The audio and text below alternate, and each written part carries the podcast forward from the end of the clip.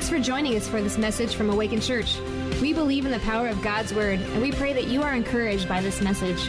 Now lean in as we hear from Pastor Kevin Miller. We're uh, continuing our series today called Grace to You and Peace.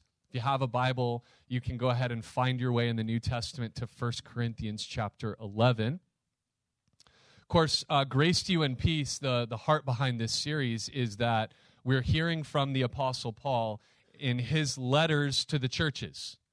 And uh, we're, we're going along with our Bible reading plan. So if you haven't joined us in that, it's one chapter a day. We'd love to have you join us. And by the way, if you don't know your way around the Bible, that's totally cool. We're totally, you, you, should not feel embarrassed at all about that.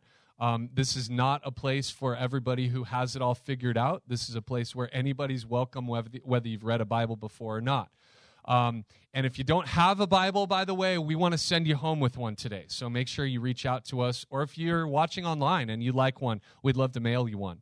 Um, so we're hearing from the Apostle Paul during this series letters that he wrote from wherever he was to the churches that he had been a part of planting and leading. And it reminded me of a letter I once got. How many of you have you, any of you ever gotten a Christmas card from a prisoner? Any of you? I got one. This is uh, from 2017.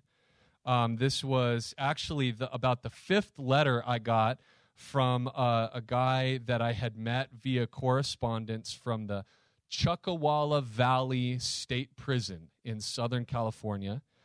And um, it was interesting his his story. His name's Brian uh, Modulin. I'll show you a picture here in just a moment. Um, but Brian reached out to me because of what God had been doing in his life. Crazy story this guy had been through.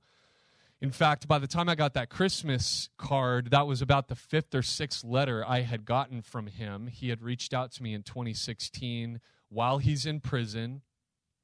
And uh, turns out that back in 1998, he was arrested and convicted of murder for hire and given 25 years to life in prison. So in 2016, he reached out to me, and you're like, why is a murderer writing to you? Well, uh, God changed his life in prison, as God does, right? Good reminder for all of us. You've not gone too far. We are hearing from the apostle, but yeah, we can celebrate that. You've not gone too far. God can forgive you for anything. We're hearing from the apostle Paul in the New Testament, who turns out was also a murderer and God changed his life, and he became a preacher and a, a, church planter. And so you've not gone too far. Well, that was Brian's story, and so in prison, God got a hold of him, and uh, that was back in 1998 that God changed his life. And then, well over a decade later, he decided that he just wanted all of his life to be lived for the Lord. And so he decided to reach out to Calvary Chapel Bible College out there in Southern California and started taking correspondence classes. Now, when I say that, I'm not talking about like online courses that would be like, you know, you with some some AirPods and watching a message. I'm talking about they mailed him CDs in prison and he listened, fast forward, rewind, hit play, pause on a CD player, took notes, and typed out notes and, and research projects on a typewriter in prison. Okay? God was just changing his life. So, turns out one of the courses that he took was one was a block class that I had flown to California to, to teach about church planting. So 2013, I taught this church planting block block class in Southern California at Calvary Chapel Bible College. He took my class and then just had the wild idea that maybe Kevin would talk to me more about ministry and life and church planting. So he sent me this letter. I got this first letter uh, back in 2016, and it's just this whole. It's it's actually kind of funny when I look back at at it now because he sent me like his uh, Calvary Chapel Bible College grades like just so that I know he's not some crazy guy. He sent me references. He's, he's like, I'm in jail for murder, but I just want you to know I'm a nice guy and God's changed my life. So he's just asking me, like, would you mentor me via mail? He had no plans on ever getting out of prison.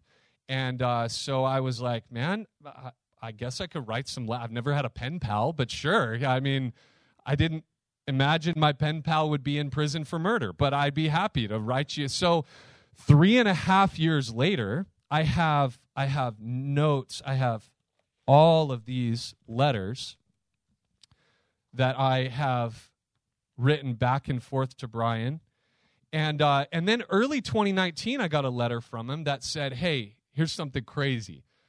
Uh, they are reviewing my case for a potential release. I might actually be able to get out of prison. So he asked if I would send him a letter of reference, and uh, that's one of the letters that I kept in here when I got the got the letter back from the state prison that said that uh, they had received my reference. So I was praying for him as he went through the psych evaluation. And uh, November, almost Thanksgiving Day last year, he was released. He was found suitable for parole and released by a miracle. I'm telling you, like lots of people, he's told me, lots of people have tried to explain it away. And it's a miracle that he was released from prison. And so he was uh, put then in kind of a, a, a rehab center out there in California as he kind of gets back into society. It's a place where a bunch of people who have been in prison for life terms and have gotten out are there and they just kind of learn about society and they can get a job and, and all of that. So that happened at the end of 2019. And then in January of this year, I I was heading on a trip out to California. So I just thought, I'll just reach out to Brian and see if it's possible for us to meet up. And I actually got to meet Brian for the very first time this year January 2020 in Laguna Beach. We brought a picture, I think, um, of us having, we had seafood on the beach. And I actually, that's him with my book, Come Hell or High Water, because I actually wrote about him in the epilogue of my book. And I, I signed a copy for him and gave it to him. And I don't know if he's read it yet, but, but I gave it to him. And, and it, and it was just so cool to be able to sit there and just talk about all that God has done in his life. And I wanted you guys, I wanted to share that story today because I wanted you to know that nothing you've done is too far. There's nothing that's unforgivable. And so I wanted to make sure that you heard Brian's story today. And so I want to share it with you, but I felt like instead of me sharing it with you, it might be better for Brian to share it with you. Would you welcome Brian Modulant to the stage? Come on, Brian. Come on up.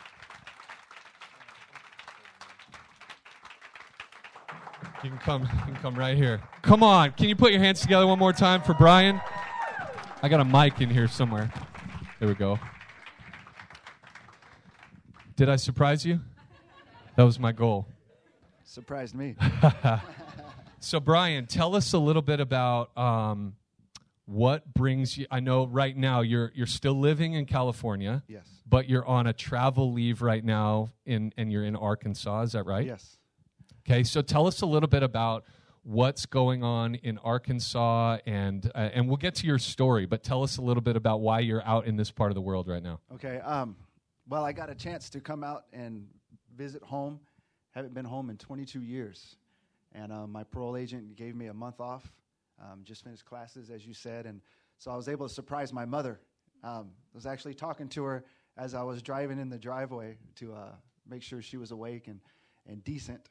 And uh, so I just hung up the phone. I said, "Hey, mom, I'll call you in a in a little bit." She goes, "Okay." And I remember the house looked different than it did 22 years before. So I tried the first door and it was open. So I walked in, and then I started getting scared, hoping I was at the right house. this is not going to be go well if it's the wrong house. Right. And then, uh, so I went in the second door. It was open, and and in Southern California, guys, you got to lock your door just to take the trash out. And uh, uh, here, this house is open, and I got about 10 feet in, and and I saw my mother in our home for the first time in 22 years. And I just said, Hey, mom. And she just got up and just started saying, Brian, Brian. And um, we hugged, and, and uh, she cried, and I didn't. So uh, I was just going to say, I'm not crying, you're crying. Uh, yeah, but anyway, it was great. And that night, with my sister and my mother, we had dinner for the first time at home in over 22 years. It's, Amazing. It's a blessing. Amazing, Brian. Thank you so much for being here. Yeah, amen. Um, so we've got just a real quick, limited time to share in a nut in a nutshell some of your story. So I want to I want to let you primarily do the talking, but let's just let's just kind of fill in some of the some of the pieces of your story. leading up to uh, the crime, your arrest, like what happened in your in, behind the scenes in your life leading up to that? And then give us you know they don't know the details of, of what happened there so give them a little idea of, of the crime that took place and all of that. Okay um, i think it's important to know that i didn't just wake up one day and decide to take another person's life. It actually took 23 years of bad decisions unresolved issues for me to get to the point to where i could kill another person.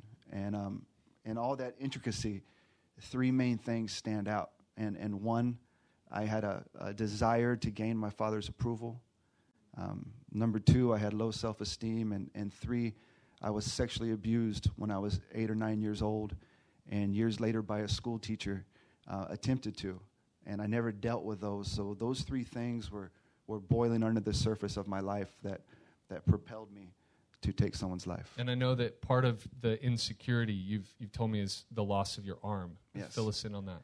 Um, when I was 18 years old, about a month before my 19th birthday, um, I went out for a night on the town in San Antonio, Texas, and I woke up the next day with no right arm and a broken back, and um, discovered that I was the victim of a drunk driving accident. And for a kid that had self confidence issues before, um, losing your right arm at 18 doesn't put you in the brooding with confidence category. So that definitely devastated me and, and set me back. And so then, uh, so you're you're dealing with all of that, and then walk us through what happened on the the, the weeks and the days leading up to the, the crime. Tell us about that. Okay. Um, one of the ways I coped was objectifying people and the pursuit of possessions. Um, I had to get them quick, so I turned to selling drugs. Um, drugs led me to um, a life where I normalized violence and criminal activity. And um, also because I never dealt with my abuse, I engaged in same sex experimentation, but it didn't validate me. It just brought to the surface all the shame and the guilt and the uncleanness that I had as a kid.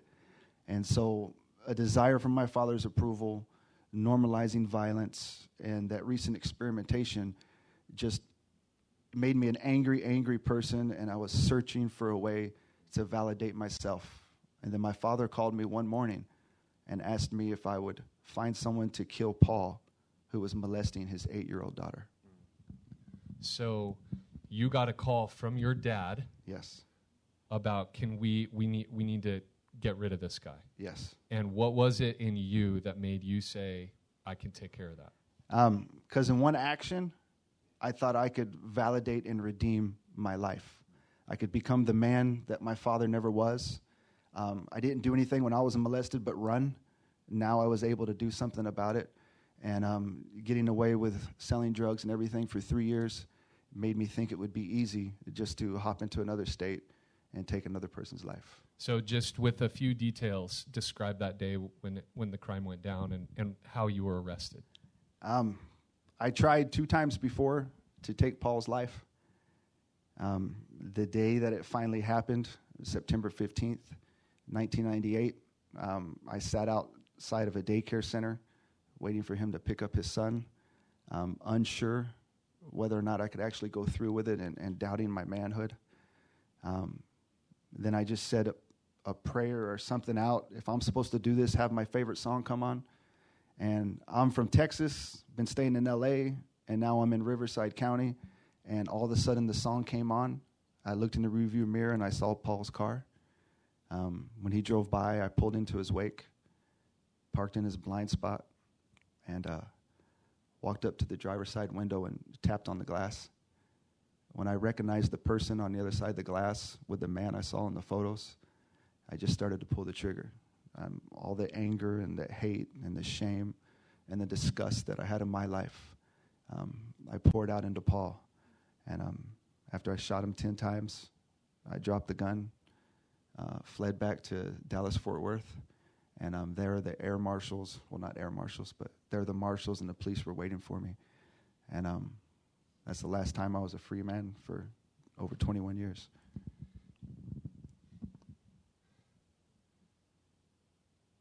In a wild twist of that story, Brian was telling me on his flight out here, he had a layover in Dallas Fort Worth.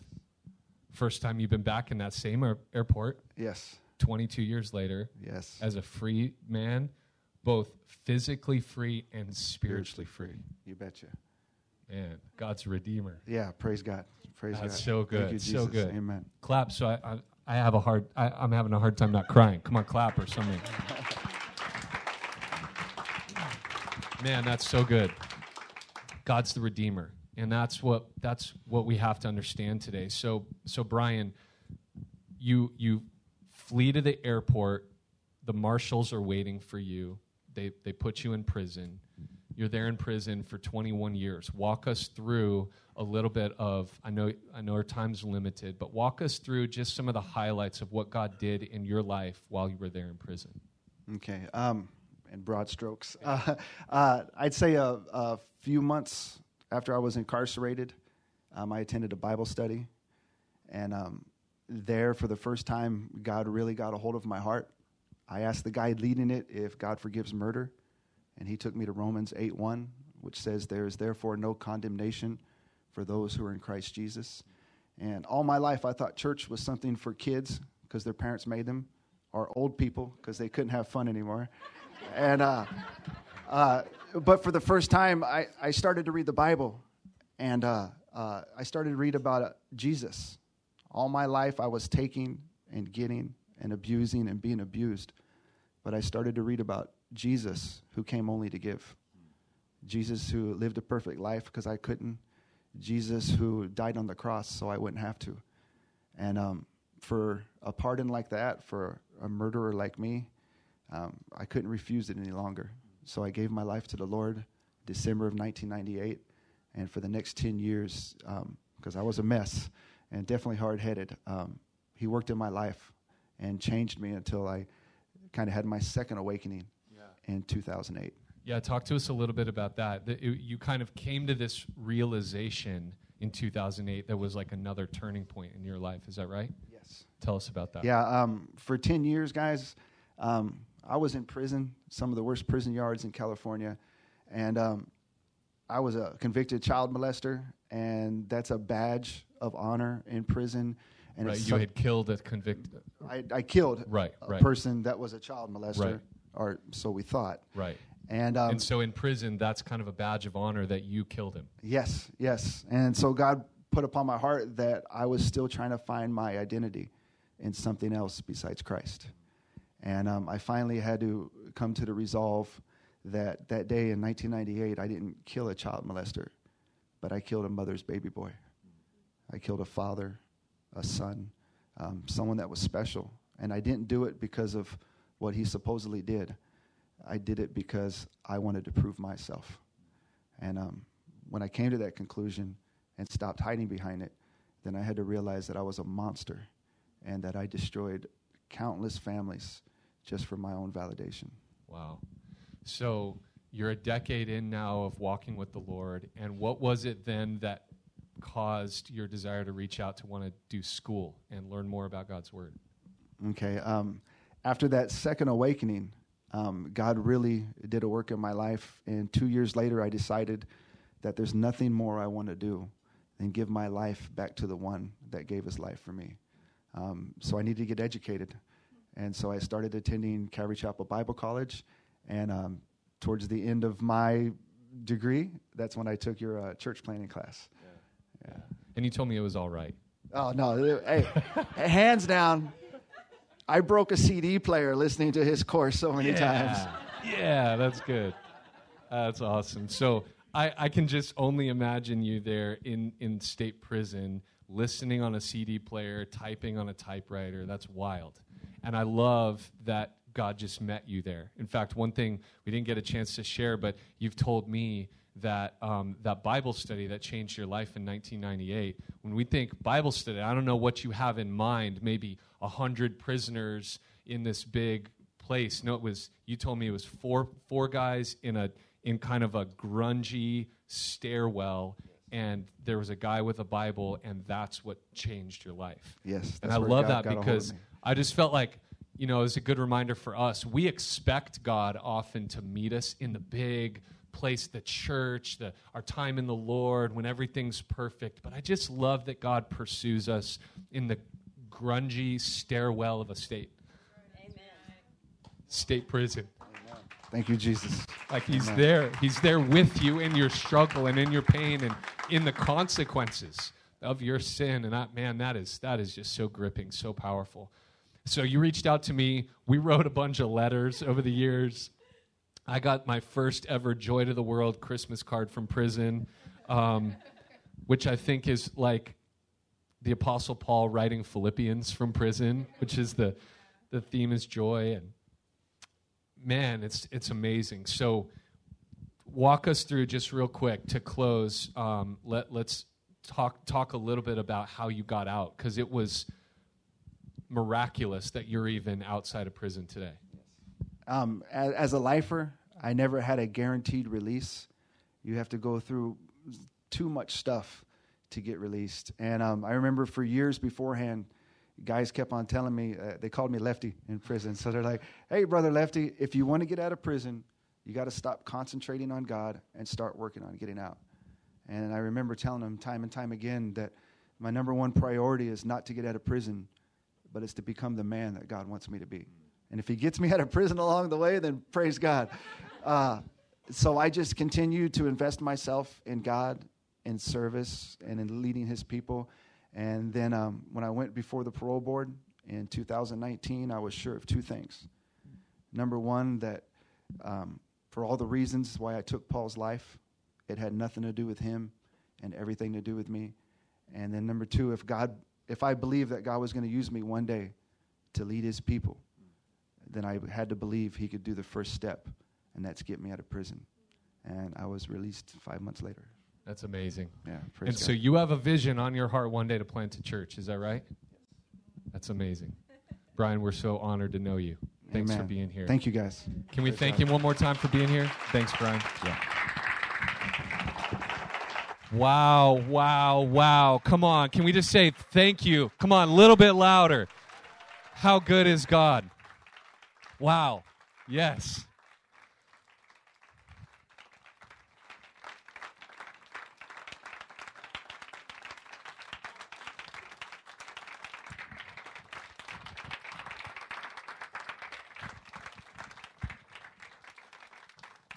All right, I only got like seven minutes. Sit down. Come on. We got time for standing ovations. All right. First Corinthians 11. Oh, wow.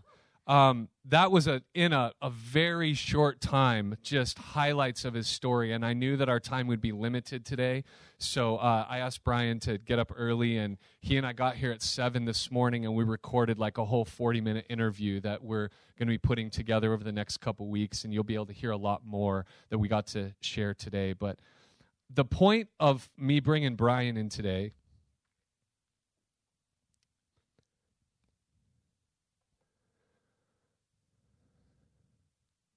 was to illus- illustrate the truth behind 1 Corinthians 11, which is we're going to take communion here in just a couple moments together. And uh, communion is a reminder that God can use the most tragic, horrific things for his glory and for our good. You believe that? Brian's story is proof of that. Many of you are proof of that. And the greatest proof is the cross. Brian went to prison for 21 years for murder for hire. Today we celebrate our salvation because of Jesus' murder for hire. 1 Corinthians 11 Verse 23, Paul writing, he's writing to the Corinthian church, and he says, I received from the Lord what I also delivered to you, that the Lord Jesus, on the night when he was betrayed, took bread. And when he had given thanks, he broke it and said, This is my body, which is for you. Do this in remembrance of me. And in the same way, he also took the cup after supper, saying, This cup is the new covenant in my blood. Do this as often as you think as you drink it in remembrance of me for as often as you eat this bread and drink the cup you proclaim the lord's death until he comes I have just some quick notes that I jotted down to share with you. I promise this will be fast. Five quick things that communion is. You're like, you have four minutes. How are you going to do this? Let's go. Number one, communion is a commandment, not a suggestion.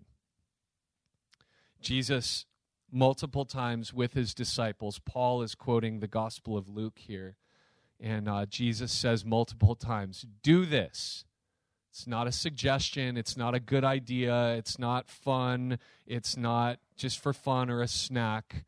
This is a commandment. Jesus said, Do this. In fact, in verse 26, where Paul says, As often as you eat this bread and drink the cup, the idea, the point is not the frequency in which you do it, but the consistency that you do it regularly.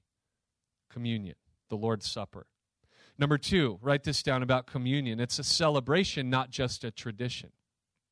In fact, depending on if you grew up in church or some sort of religion, uh, re- religion that does communion, like Catholicism, you might have heard the Lord's Supper called Eucharist, which uh, basically just means giving thanks. And it comes from this text where it says that Jesus took the bread and after giving thanks, he broke it. And so the idea is that this is a, a, a celebration. We celebrate. Now, what's interesting about communion is it's kind of two two sides. It's a solemn reminder on one side. Verse 26 says that when we take communion, we proclaim the Lord's death. But on the other hand, it's a celebration because verse 26 says, We proclaim the Lord's death until he comes. That's good news, right? So it's a look back at the death and the betrayal, and it's a look forward at his conquering return, the second coming of Christ. Here's a third thing about communion you have to know. Number three, communion's, communion is a reminder for the forgetful. I mean, leave it up to us to forget God's grace in our lives. Right? I mean, we are obviously forgetful people if Jesus had to leave behind a reminder and command us to do it so that we wouldn't forget the most unforgettable event in human history, but leave it up to us to forget it. And so, God, this is something God did all throughout Scripture. He often helped his people by eh, telling them to build a memorial, or in this case, have a meal that was a reminder of his faithfulness. And that's exactly what this is, because forgetfulness is an enemy of our faith. And communion is a weapon against forgetfulness. Number four, I told you I could do this fast. Write this down. Communion is a sermon for the senses. Um, when, when Paul writes in verse 26 that as often as you drink, the, eat this bread and drink the cup, you proclaim the Lord's death. The word proclaim there is often in the New Testament translated as preach. So when we take communion, we're preaching. You didn't even know you were preaching today. I'm about to turn it over to you here in the next few moments. We're going to take communion as we sing, and you're the preacher. What are you preaching? You're preaching about the betrayal and death of Jesus, the blood and body that was shed and broken for us. And we're going to do it until the Lord comes back. We look back on the cross and we look forward at the second coming. And we're visual learners, and Jesus knew that about us. That's why he left us the Lord's Supper, communion, because it involves all the senses, doesn't it? Taste, touch, smell, sight, sound. We're doing all of that as we take communion together. And, and so the Lord's Supper is a multi-sensory sermon where we're reminded of God's faithfulness. And the fifth thing is that communion requires preparation. I didn't read verses 27 through 32, but if you read it, it is a solemn warning to take communion seriously. Too many people treat it the wrong way, turn it into a religious tradition. Or in the case of the Corinthians, they turned it into this gluttonous feast where they would gorge themselves with food and get drunk. And Paul tells them, You guys are doing it all wrong. That's not the point. Go home and eat, come together so that we can take this meal and remember Jesus' sacrifice. verses 27 through 32 is a pretty solemn warning. In fact, Paul even tells them, Some of you are sick, and some have died because they have not taken this seriously. The point here is not preventing us from communion, but helping us prepare for communion, helping us understand the value of this and understanding that there's a correct way and an incorrect way to take the Lord's Supper.